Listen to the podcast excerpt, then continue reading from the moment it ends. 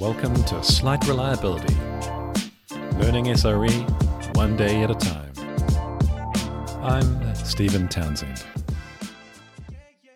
Welcome back to Slight Reliability.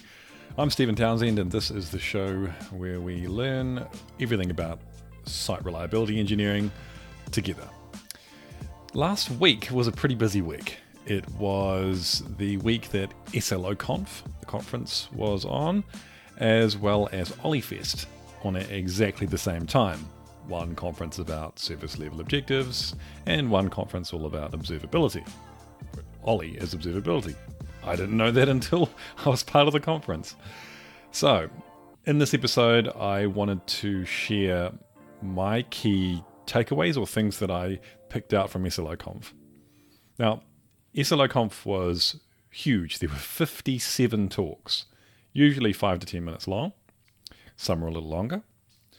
I only got around to watching about six talks, which is pathetic, but there's only so many hours in the day. So the talks that I saw were introducing tracing based SLOs by Shelby Spees, event based SLOs at Scale by Liz Fong Jones, SLOs for the New Dog Owner by Isabel Riddlemeyer, SLOs in the Wild by Rob ja- Jane or Jan. Uh, and the other one I've got here, I think, was from OlliFest, so I won't mention that one actually. So, those are the talks I saw. Rather than going through each talk and what I picked out of it, I thought I would summarize what I picked out from the individual talks and the discussion that happened in the Slack channels relating to SLOconf. So here we go.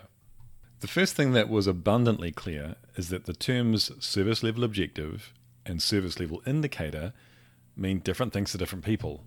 That I watched talks where they were used in different contexts and didn't mean the same thing there is absolutely confusion about what these things are exactly, and there are subtle differences which completely change what they mean. And anecdotally, even in the Google SRE book versus the Google workbook for SRE, there is a different definition. So once again, I think this is it's important to focus on the outcome that you're after rather than a specific terminology or a specific process. And we'll talk a little bit more about what I think the differentiator or the outcome is from SLOs uh, in one of my other points. The second point I wanted to make is that, and this is going to sound terrible, but the more I watched SLOconf, the less convinced I became that SLOs are a good method for improving reliability in an organization, especially historically non tech organizations who have structures and cultures which aren't necessarily conducive to SRE succeeding. That's a it's a bold statement to make. Uh, it's just my opinion, of course, um, and I'm sure that it will change over time. So I asked the question in the Slack channel: What is you know, you're talking about SLOs. What's the purpose of them? What are they?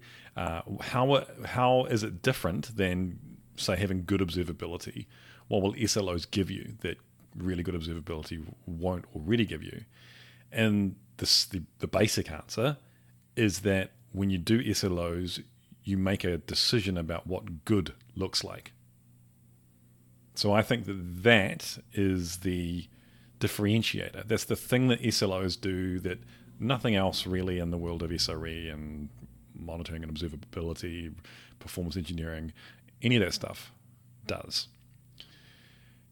So that's the differentiator, right? But I don't think that going in to a historically non-tech organization full of cultural and structural issues and saying we're going to define SLOs is the right way to get good outcomes.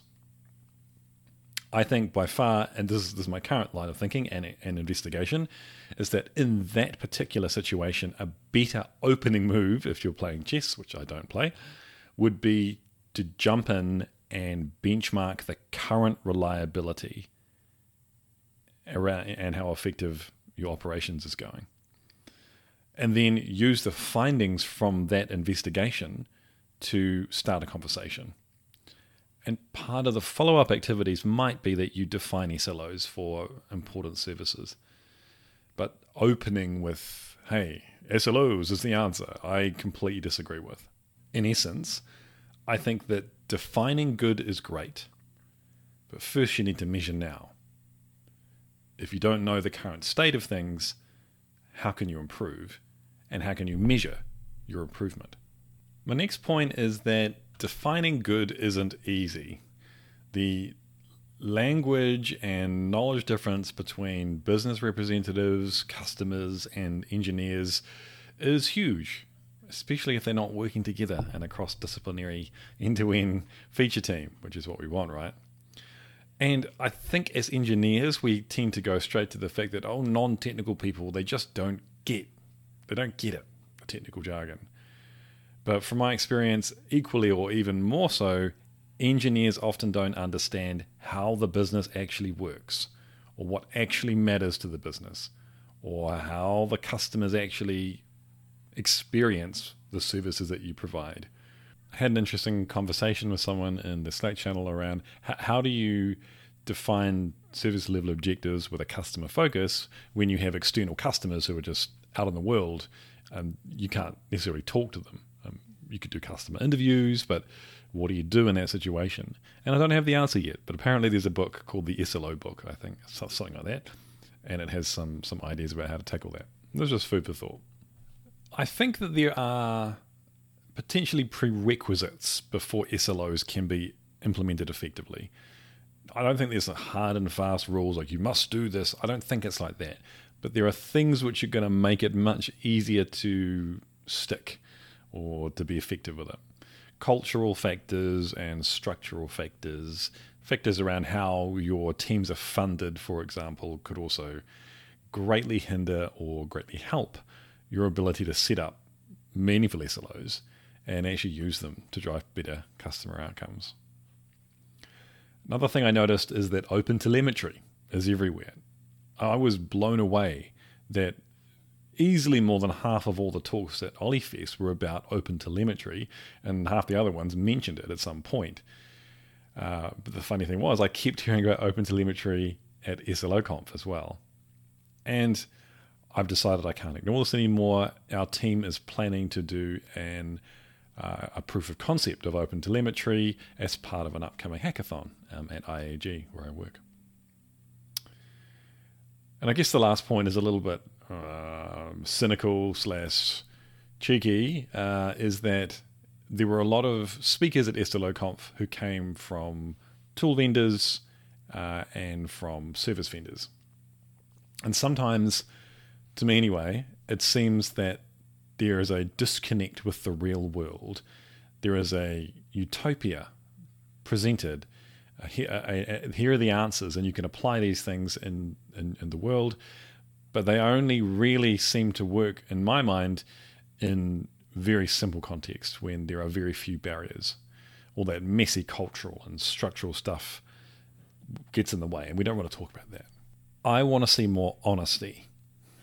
For example, how an organization, maybe a traditional organization, maybe a government department, tried to apply the ideas which are created at some cutting edge tech giant and how it just didn't work in their unique context. I want to hear more about that and the structural and cultural things which get in the way to to succeeding in SRE and SLO and observability and all the stuff that I'm interested in that I, that I work in. I guess I'm quite interested in the creative ways that people have solved problems and improved outcomes in really messy organizations. I mean, that's my selfish desire because I work in a really big, complex organization.